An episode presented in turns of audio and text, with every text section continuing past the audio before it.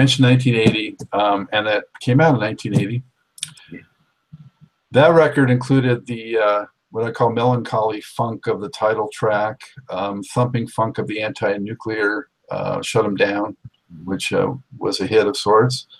Um, Shah Mat, The Shah is Dead, Checkmate was another funky cut. Yeah. To me, I, unless I'm imagining again, I thought I heard a little Billy Preston influence. Um, Totally. I was definitely channeling my Billy Preston on that, you know, as far as uh, the gospel, you know, the gospel influences. Yeah. And that, that was, you got it. I mean, that was, that was it. You know, we're talking about uh, the Shah of Iran, you know, and, uh, eh, you know, an Islamic country. And I thought it would be, I thought it would be kind of interesting to, to, um, to overlay like gospel, some gospel tone into that message. So, yeah. So in the last cut, uh, late last night, um, which unfortunately was kind of ended up being your last album cut, uh, you know, with with Gil.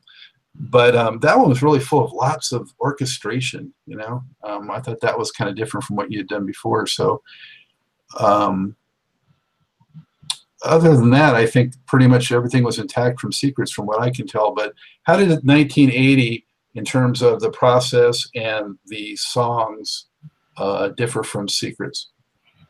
I think the main difference was that um, when, by the time I got to 1980, Gil had already recorded um, like uh, reference piano and reference vocal for, for most of the songs, except for corners, I think. And um, so when when he called me and, and told me, he said when he called me and told me that he had been in the studio, he said I'm, I've been having problems with um, with a lot of these these songs. I can't go anywhere with them. And I said, well, let me see what you got, you know. And I came in, and um, the first thing I noticed was that he hadn't bothered to change the tempos on any of the on any of the tracks. So they were all pretty much kind of a very slowish tempo that he felt comfortable playing playing piano with. And you know, like nowadays you could just go into Pro Tools and you know pitch it up. I mean, speed it up or whatever. But of course, we couldn't. We didn't have that option at the time. So my job was to try and figure out how to make things feel like they were different tempos, and that was basically the whole idea behind all of that. You know, all that arrangement. I would I would have preferred not to have used all that, but it just seemed that it was the only way to mask the fact that everything was kind of slow.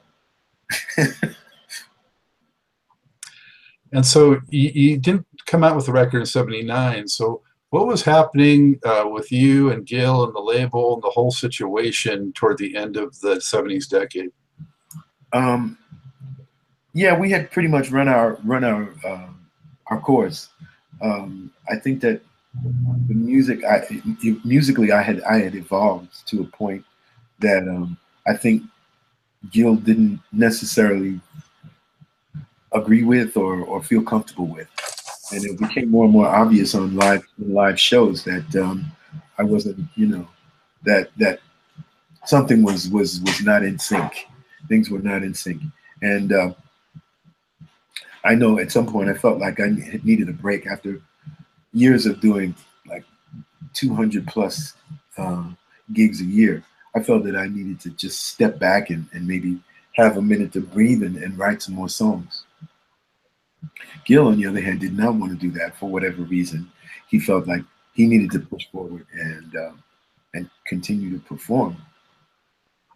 And so we agreed on a, a short break, um, maybe six month hiatus, so that uh, I could I could have a life and he could have a life, and then we could go on and and uh, write some more material.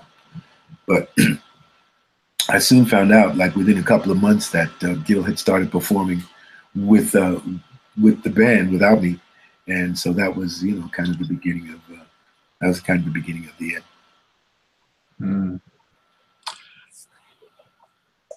Were there also some uh, label issues? And we didn't really talk much about the label, but I'm also curious, you know, if there were any uh, pressures in terms of what you guys did creatively um, what a single choice might be, uh, Okay. trying to push you in a certain direction with particular uh, Oh, records. sure, sure. Well, I don't think Clyde knew what direction he could actually push us into, but he did say he did say that he was expecting hits, and um, this is what the one thing that he would always say after he auditioned one of our um, albums. We would sit in this in the uh, in his office, and he would say, "Yeah, I really like this stuff. You know, it's really good things, really good material, but I don't hear a hit. Which one is the hit?" and we would say, "Well, you know, there isn't. You know, or you pick it because we don't really care." And so, you know, he did. I think that was a that was an ongoing problem for him. He just wanted a hit. He wanted another bottle, and the fact that we weren't really thinking about that at all was a you know was a problem was a problem for him. I think he attributed that more to me than to um, since Gil wrote the bottle, he attributed it to me. Uh, you know the fact that my my my influence was the was the one that was causing everything to sound like jazz, and so um, you know it was I think it was part of his agenda to make sure that, that I was out of the picture at some point. So we yeah we felt the pressure you know the pressure uh, and our manager at that time telling us the same thing you know we need a hit. This is your livelihood. You know what are you guys going to do you know when when you no longer uh, have a record deal or whatever blah, blah blah blah. So it was yeah but I mean it just you know we had never gone into it for that. We hadn't gone into it to be famous or to have a hit or anything like that. So um, it didn't really affect us you know I mean we pressure I, I, you can't really call it pressure unless it's working. We didn't really care about that stuff.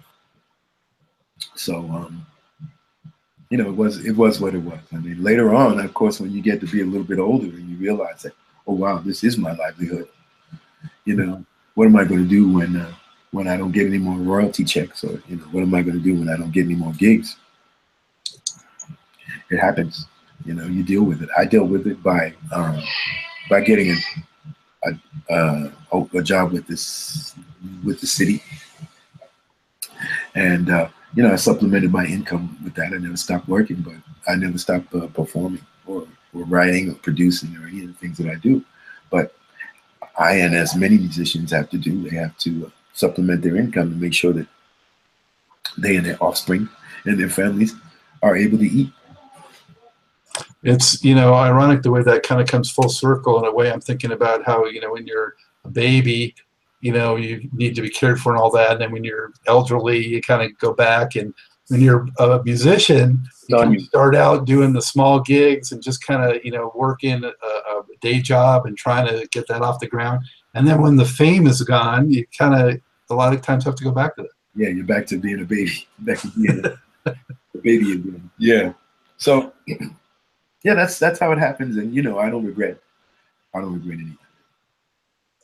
Well, so Brian uh, Gil did go on to do a few more records in the early '80s, and you know he really pr- kept a very similar sound. I would say uh, one thing I noticed is maybe the bass was a little more up front, Yeah. but um, Yeah. um, and he had a big hit with uh, a B movie. So, what what did you think of you know his subsequent work in the early '80s? in the early '80s. Well, I, I mean, I could definitely, um, I could, I could hear the the absence of, of what I, you know, what I added to it. But uh, and a lot of people did. I mean, a lot of people would mention to me. They would say, "Well, it doesn't sound the same," and I said, "Well." A lot of people didn't know why. You know, a lot of people would say that to me, not realizing that they were talking to me. you know, and um, I mean, obviously, if you if you remove a key member of a of any organization, the organization changes. Um, and so, uh, you know, Gil's um, um, writing was still uh, it was still um, impactful and it was still um, um, powerful. So, you know, B movie was you know I think it was great. I think it was something that I would have expected him. Um, to have done in honor of, uh, of Ronald Reagan. Uh, and, uh, you know, for instance, a song like Gun or um, a song like "Give Give Her a Call," for instance. I mean, these are songs that I am not surprised, you know, at hearing at, at hearing him hearing him write. Um, "Message to the Messengers." I was happy when when I heard him do that. I thought that was that was important. Um, I think that it, that uh, hip hop artists do have a responsibility. They've always had a responsibility to uh, to speak out. But I think they have. I mean, I think that there are a lot of um, hip hop artists that. I mean, he was saying this at a time when there was Chuck D and, and Public Enemy. Um, excuse me. So, yeah, I mean, I think I think some listened and some didn't. I mean, you know, it's, it's a, there's always going to be some artists who who uh, who feel the responsibility uh, to speak the truth, and then there are others who who don't. I mean, it's just never that's not going to change, and it hasn't changed. You know, we have plenty of artists today who are still representing um, truth as they see it. Brian, could you describe to me, you know, when things were at their at their best with you guys as a duo, what might have been like to hang out with you two in the studio? What was the dynamic and creative process like? So, I mean, we pretty had had written all of the songs. We we didn't believe in wasting time in the studio writing, you know, creating things. I mean, there was some artists who had the approach of going into the studio and then figuring out what they were going to do. We just never felt like we had that luxury. And plus, we spent so much time writing already that we we didn't need to. So we would rehearse our band, um, or we would rehearse together. Um, you know, whatever it is that we were we were doing before we went in. So we had a pretty good idea of what we wanted to do. Then then came the experimentation, particularly in the later albums, where I would jump on the synthesizer bass and you know, try and come up with a decent with a decent bass line. And then you would add more and more pieces, more and more pieces to it. Um, but uh, I was open, you know. It was we weren't we weren't rigid about about anything. Um, we kind of let the, the the flow of of ideas go through us, and whatever whatever happened happened. I mean, what we I've always felt that an accident there is no such thing as an accident in the studio, regardless, and you have to treat each thing, each event in the studio as something that could be that could be valid. Um, and so we had a lot of fun. I mean, I, that was my favorite place to be. The studio was my favorite place to be. I don't think it was Gil's favorite place to be, but it was definitely mine. Mm-hmm. And I spent a lot of time, spent as much time as I could. Where where did the uh, sort of album concepts come from? You know, in terms of you know what they might look like. You know, were you guys involved in that, or was it more of the label? How did that develop? We were usually involved in it. I mean, you know, we had uh, friends who were artists, and we would ask ask them to do um, to do covers like the uh, the album cover on "It's Your World" is actually um, something that was done by. Uh, hmm, no, let me go back. It wasn't "It's Your World." Um, we can go. I can go back to "Winter in America," where the inside album was actually a circular collage that was done by one of them. Can you hear all that in the background? A little. Yeah. Hold on.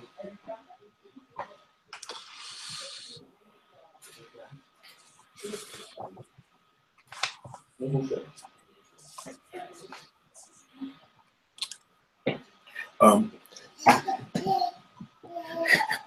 so um, that circular uh, collage that was done in uh, that was on the inside cover of uh, Winter in America actually is something that uh, a good friend of ours, mom, had done based on uh, the stories in the in the album of Winter in America. And the outside cover was done by a good friend of ours named Eugene Coles, an artist. Um, uh, the album uh, Bridges was done by a friend of ours named Stan Burnside, who was a college buddy of ours. So yeah, we had we had um album covers that kind of represented who we were and, and who our friends were, and you know, just that, that, yeah, that was an important that was an important part as well as the liner notes that we we took great care to write.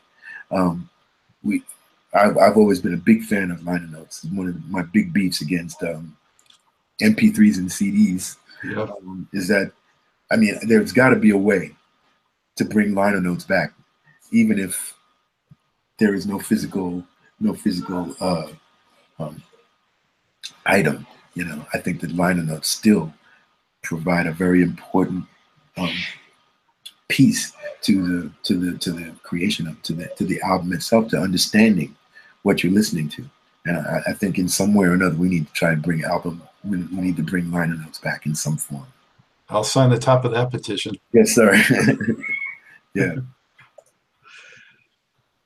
So, you know, my my my girlfriend at the time and now wife of um, many years, you know, when I brought, I would share music with her, of course, because it's so important in my life. But um, Gil Scott was Heron was one of the ones that I shared with her, and I thought that she would really appreciate it because she's very big on lyrics, and um, she couldn't get past his vocals. She did not care for his vocal style, and to me, that's always been one of his greatest qualities. I, I kind of liken it to Jimi Hendrix. you know that it's stylized, it's not got a big range, Yep. but it's very heartfelt and it's very unique. That's right. How do you? What's your take on that? Well, I think um, I get it. You know, I mean, I, I get it. It- It's not. It's a. It's kind of a rough. It's a, a kind of a rough voice, and, and sometimes sometimes it can be very polished, um, and it can be sometimes it can be very very harsh or um, or rough. And that was intentional, on for the most part. Maybe not so much at the beginning, but it was intentional later on. Um, he was able to shift in and out of personas based on the message that you know that he was trying to um, to convey. But I, yeah, I understand. I get it. Um, it's not for everybody. I mean, it's one. The one good thing I can say about his voice is that you either like it or you don't. There's no in between, and that's how he was as a person. You either liked him or you didn't, and there was really no in between. Do you feel that um, the body of work from the '70s is received its just due? You know, because to me, I think of you know, I compare. I liken it almost like Bob Dylan. You know, Bob Dylan wrote all these lyrics that are so um, you know referenced and, and worshipped in a way, and you know he you know was not an outstanding singer, Right. but his body of work is amazing. He gets so much credit and so much due. Do you feel Yeah. that Gil Scott Heron gets his just due? I think, um, I think that over over the years he has been he has come to be respected as um as a primary influence um, on uh, musical literature, if you will.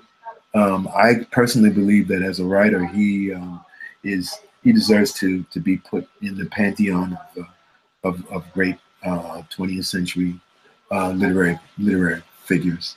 Um, he definitely compares in in many ways. He was a a very skilled um, skilled writer, and I think that uh, I think people have have come to understand that over the years. One one of my big beefs, uh, Brian, is there's no, as far as I know, there's no comprehensive box set of all of that work. You know, where where is that? There's so much uh, there there is so much controversy and and so much uh, brouhaha over um, the who owns what and you know and and uh, it's I, I I wonder if it'll ever happen. You know, I just think that it's um, there business. You know, Gil's Gil's business was kind of uh, in sh- in, sh- in shambles, as you can imagine. Um, by the time he he passed away, and uh, so it's it's gonna be it's gonna take a Herculean effort to, to bring all of these things together. Hmm. Yeah, That's a travesty. Hopefully, it'll work itself out eventually. hopefully. Yeah. Um, getting back to your your work uh, post Gil, you know, you did some uh, work with uh, uh, people like Kool and the Gang, George Benson, Roy Ayers, who you're more recently doing work with, and uh, Will Downing. Uh, speak to some of that that work and what you're proud of there. Well, I'm, I'm proud of all of it. I mean, I, I have done, uh, I, I've worked with uh, on the road with Bobbi Humphrey and uh, Philly Hyman, Phyllis Hyman. Um, I've done I've done I did an album with uh, Kool and the Gang. I did I did work with um, like you said Will Downing and uh, also Gwen Guthrie. I've also done tracks with uh, like Alabama Three, uh, Les Nubians, um, and Roy Ayers. Um, I've done a lot of things that I'm that I'm proud of. Everything I, I try to do to the best of my uh, you know to the best of my ability. And like I said, I think it's the fact that my broad um, the broad spectrum of, of music that I listen to has prepared me has prepared me for those things. Now I'm, I'm very proud of what I've uh, what I've been able to do to uh, to accomplish. And I, I, work now. I'm working with uh, Charnett Moffett, the great uh, jazz bass player, um, and a young violinist by the name of Scott Tixier. And I often uh, often mix it up and, and, work on, on things together. I've worked with uh, M1 from Dead Prez and uh, and Gregory Porter. and so I'm always I'm always looking I'm always reaching out to, to work with new artists to expand as I said before, to expand who I am, you know, and, and my boundaries and what I can what I can learn and accomplish. I guess when the um, new millennium came in 2000, you decided to finally put out your first solo record, right? yeah, it took a minute. it wasn't an easy process, but um, I had some great writer, uh, some great young uh, artists to work with, and uh, you know, it came together. And I'm looking forward to doing something, uh, something similar soon. I'm, I'm working on a tribute to uh, one of my greatest influence is McCoy Tyner. So that's that's going to be a, a, interesting, a daunting, but but um, a favorite project. Well, you also did the um, uh, M1 project, uh, Evolutionary Minded, uh, just a few years ago. That seemed like a very ambitious project. I mean, you had uh, just some of the names, uh, Stanton Moore uh, from Galactic and Blackbird McKnight uh, from the Headhunters and P Funk and Chuck D and Bill Summers. And, you know, that must have been a fun project to do.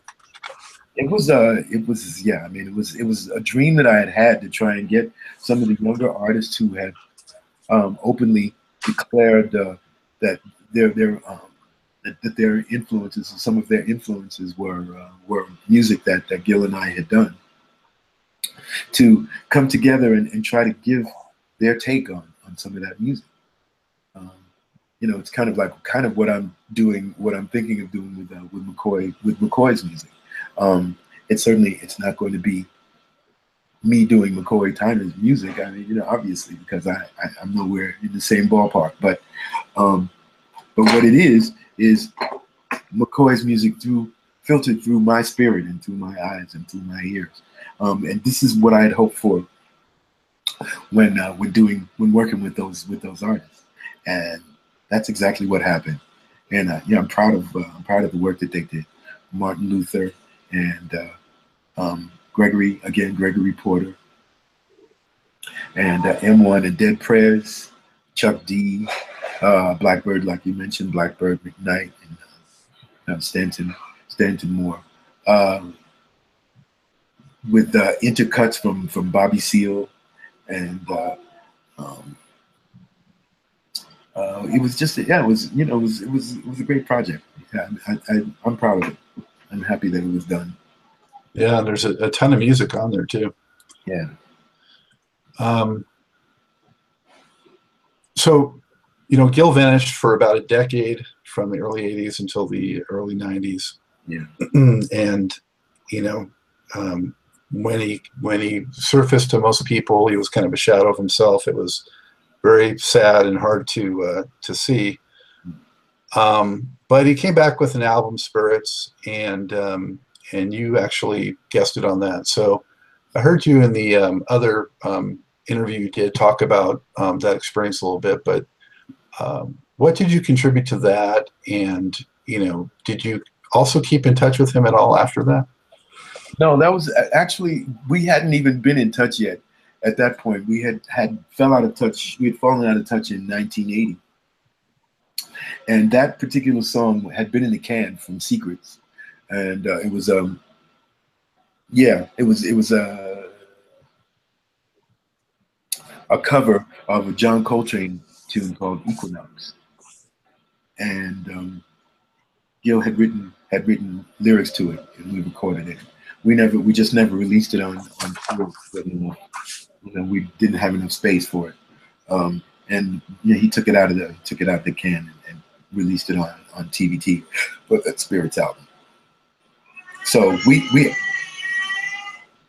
we hadn't actually gotten uh, back in touch until about '94 when we did a gig together at SOBs, and then again in '98 when we did um, kind of an extended, a more extended uh, uh, set of set of gigs throughout uh, California and a few places in uh, in the Midwest and, and the South, and then one eventful uh, um, tour that we had in mm-hmm. South Africa.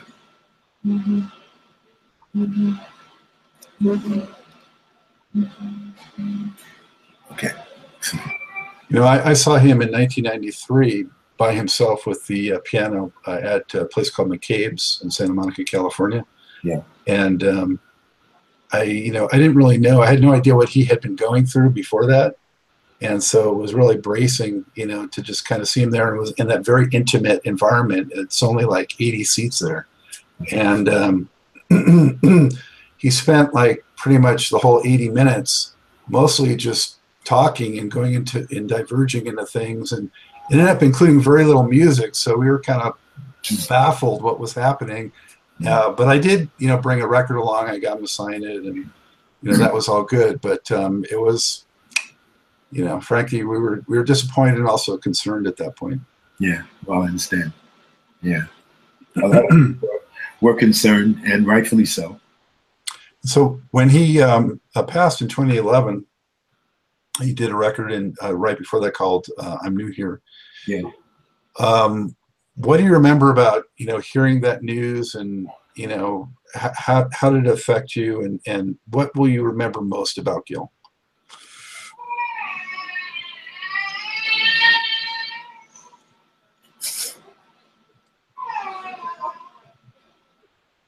Well, I wasn't surprised. Um, I had often wondered excuse me, I'd often wondered how he was able to survive under the um, the circumstances that he was that he was living in, and um, it just seemed that um, he was living on borrowed time. And um, so when the first I heard was uh, when a New York Times reporter had called me in between um, a set that I was in between sets of a gig that I was doing, and she asked me for uh, a statement, which I would not give her uh, because I wasn't I wasn't ready to process to process it, and uh, I didn't actually speak about it until several months later. Um, the Gil that that I knew was was nothing like the Gil that I met in the in the 90s or worked with in the in the late 90s or early 2000s. So in a sense, I lost my friend a long time before that. And, um, you know, this new guy uh, was was not somebody that I particularly cared for or even, you know, um, or, or really had any anything in common with. Except that when we went on stage, we worked together, there was that old chemistry. It lasted for the time that we were on stage or the time that we were playing and then that was it. So um, it was the glimpses of you know of the old friend and the old friendship um, that that hardly ever lasted, and um, so I had actually made peace with that long before Gil had actually physically passed away, and uh, you know that's that's kind of what that's how I, what I will remember him as is um, is as the guy that I that I knew, the guy that I met at uh, in the music room, in the practice room um, at Lincoln University, um, with the fro that couldn't get through the door, and uh, the um, kind of mumbling, insecure type of uh, um, speaking speaking manner, manner that he had that would sometimes become extremely clear and extremely pointed uh, when it needed to be. Yeah. Brian, we uh, touched on this earlier about the um, thread that runs between funk and jazz. Yeah. And there's been so many jazz artists that have, you know, at least tried their hand at funk. hmm And also, it seems, you know, that this same thread goes through a lot of hip hop, you know, in terms of the lyrics. And of course, they've sampled so many of the funk and jazz tracks. What do you feel is the, the threads that bind these three genres together? I think that in in all of um, of black music, the, the one thread that that binds them all together is African music. You know, it's it's rhythm, it's um it's the drum, it's the thing that that that brings all um, black music together. And I mean, it, it's it's been that way continually. I, I don't see it changing. I mean, you can hear African rhythms in every form of um, American music that has um, that has been played since the very beginning, and and it will be. I mean, you know, it's it's it's conscious and it's unconscious. It's it's both, but it's what we have. It's what you know. It's basically how we learned to think musically. How we all hear music. We hear it through through the rhythm, the rhythm of the drums, and. Uh, what is the rhythm of, our, of the drums but just like the recreation of our heartbeat so and the division um, of the rhythms of our heartbeat so yeah i mean that's always that's always going to be the basic element and everything else is just like different toppings different flavors Jazz artists in particular, though, have taken such a beating a lot of times, you know, when they try to do uh, funk, um, that it's kind of beneath them, or especially if it's, um, you know, a little more commercial funk and not hardcore funk. But, uh, you know, Herbie Hancock's gone through so much of that. Um, do you think that's, that's fair? I mean, it's well it's fair when you know i mean it's fair when when when a musician does it just for the numbers when they do it just to sell records or just to sell to just to sell product then it's not fair. Hey. Hold on one second. Going for me? Oh, okay. Where you going?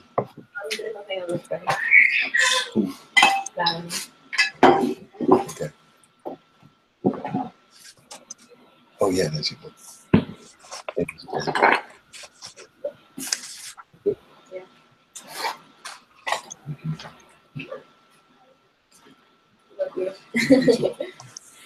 I'll see you. Wednesday. What's that? Huh? What's today? Today, Friday. Friday. Okay. Wednesday. Or whenever. You, you just let me know. You know, you can always come. All right.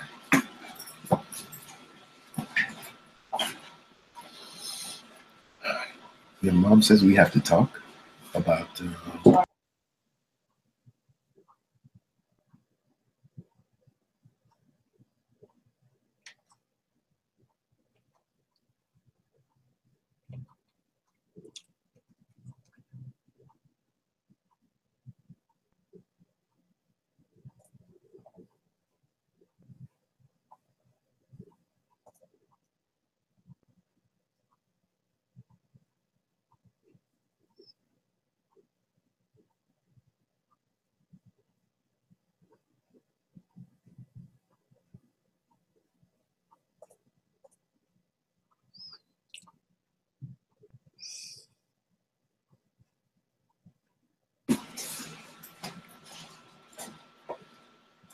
it's my college-bound daughter.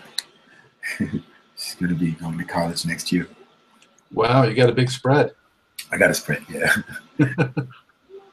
um, okay. So pick it up from uh, talking about, um, you know, if it's uh, fair for jazz artists to be Yeah. criticized for, you know, doing the other stuff. Yeah. So I, I think it's fair when when the musician is not sincere about what he's doing. Um, there are a lot of artists who have tried to dabble in hip hop and you know and soul and R and B, and you can tell that they never listen to any of it. You know that they don't really they don't really even necessarily like it. They're doing it because uh, maybe their label told them to, or maybe instinctively they felt that they that it was the best thing for them to do so that they could sell some units. If you're doing it for that, people are going to hear it. They're going to hear the insincerity of it. They're going to hear the inauthenticity of it, and they're not going to gravitate to it.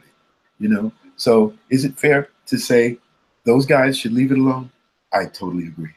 But for somebody, for somebody like, for instance, Herbie, who I know was totally blown away by by by Sly, you know, by Sly Stone, or Miles, who was totally blown away by by Jimi Hendrix, you know, or or somebody like like me, for instance, you know, who was like totally blown away by Public Enemy, totally blown away by by um by Digable Planets, totally blown away by Kendrick Lamar. I mean, you know, this is like not something, you, you know, for me, it's not insincere if that becomes a part if that becomes a part of who I am. I'm not doing it. It's doing me. You know, it's informing me, it's making me who I am. So I couldn't not do it if I if if I wanted to. For those for those musicians, and there are many, for those musicians, yeah, it's it's not fair. It's you know, it's not fair to say that they shouldn't that they shouldn't dabble in, in those interests because they're they're interests. You know, they're they're genuine interests. They're not uh they're not tools to to sell. You got to keep it real and honest, and you got to have truth and rhythm. Yeah, yeah, but by the same token, I'm not going to confine myself to one one genre either, just because people think that I should. You know, and you know because there are other artists who would say you know what i'm really interested in those things i'm really interested in hip-hop i'm really i had i had encounter with a with an artist like this and he was really into hip-hop but he felt at the time that he would lose his his fan base you know if he got involved in it and um in the end like six months after after that another artist came out doing very a very similar thing, and became and, and it became a, a, huge hit and was very well, well respected in the music in the music community. So you know, you just have to have to be you. You got to be who you are. Brian, what are you most proud about concerning your musical accomplishments and why? My musical accomplishments, what am I most proud of? I'm most proud of the fact that at even at 60, almost 65 years old, that I can still learn. You know, that I can still learn something. I can still um, be, I can still be blown away by by somebody that I, you know, that I haven't heard it all. I haven't seen it all, and um, I don't expect that I, I don't expect that I ever will. You know, I think my biggest accomplishment is that I, I'm still able to learn, and I still, I'm, I'm still incorporating um, those things into my music. And I'm proud of that. You know, that's it. I mean, you know, for the most part, I'm still growing. And you talked about continuing to perform and some of these other projects you're doing. Um, you know, if is there any chance that uh, you know people listening or watching this might be able to see you perform somewhere? What's your situation with that? And when you do perform now, do you do any of the songs that you know Gil used to do the vocals for? I do. Yeah. Sometimes um, I will do a a show called Recollections, in which I found that you mentioned. Uh, I think you mentioned the Red Bull Music Academy interview that I did. I found that a lot of younger artists and young younger people enjoy um, listening to the stories about how that music came together and um, some of the, the ideas that that surrounded it and some of the the, the feelings that uh, that we we were having um, growing up in that in that time period. So I've incorporated within I've incorporated that within uh, my show. I I explain uh, how certain songs came to be and what they mean to me, and um, you know about the circumstances about how they about how they came about, and so I call it recollections. And it's uh yeah i mean you know i i do do that. And then aside from that when i'm not doing that i'm i'm working as a sideman a sideman in particular right now. Doing a, lot of work with uh with bassist uh, Charnett Moffett. So Um, if he's in town, you'll probably see me tagging along. Um, or look for uh, recollections, and um, you can always stay on top of uh, what I'm what I'm doing on uh, Facebook or Instagram or Brian or, or my uh, website, brianjackson.net. Uh, from face, face, Facebook is brianjackson.official, and uh, Twitter is Brian underscore underscore Jackson. Same with Instagram. So yeah, there's a few ways that you can stay in, in touch and uh, see how I'm see how I'm doing it, what I'm doing, and where I'm doing it. Fantastic. And we're so glad that you are continuing to do it and you're still looking to grow and you're still out there. I mean, you're the original authentic item. So keep doing it, man. Keep doing what you're doing. Thank you, Scott. keep doing what you're doing too. It's important. Oh, appreciate it. With that, it's time to wrap up this edition of Truth and Rhythm. A huge thanks to my special guest, jazz funk soul giant, Mr. Brian Jackson. Thank you again so much, Brian, for sharing your time and experiences. It's been a blast. Thank you, Scott. Same here. Uh, also, sincere thank you to our listeners and our viewers. If you're an artist or music music industry figure interested in being a guest on this program or a fan wanting to see a particular guest, drop me an email, scottg at funknstuff.net, and we'll try to make it happen. With that, until next time, on behalf of Brian Jackson from uh, Brooklyn, New York, and Charlotte, North Carolina, this is Scott Goldfine saying, keep on vibrating to the rhythm of the one.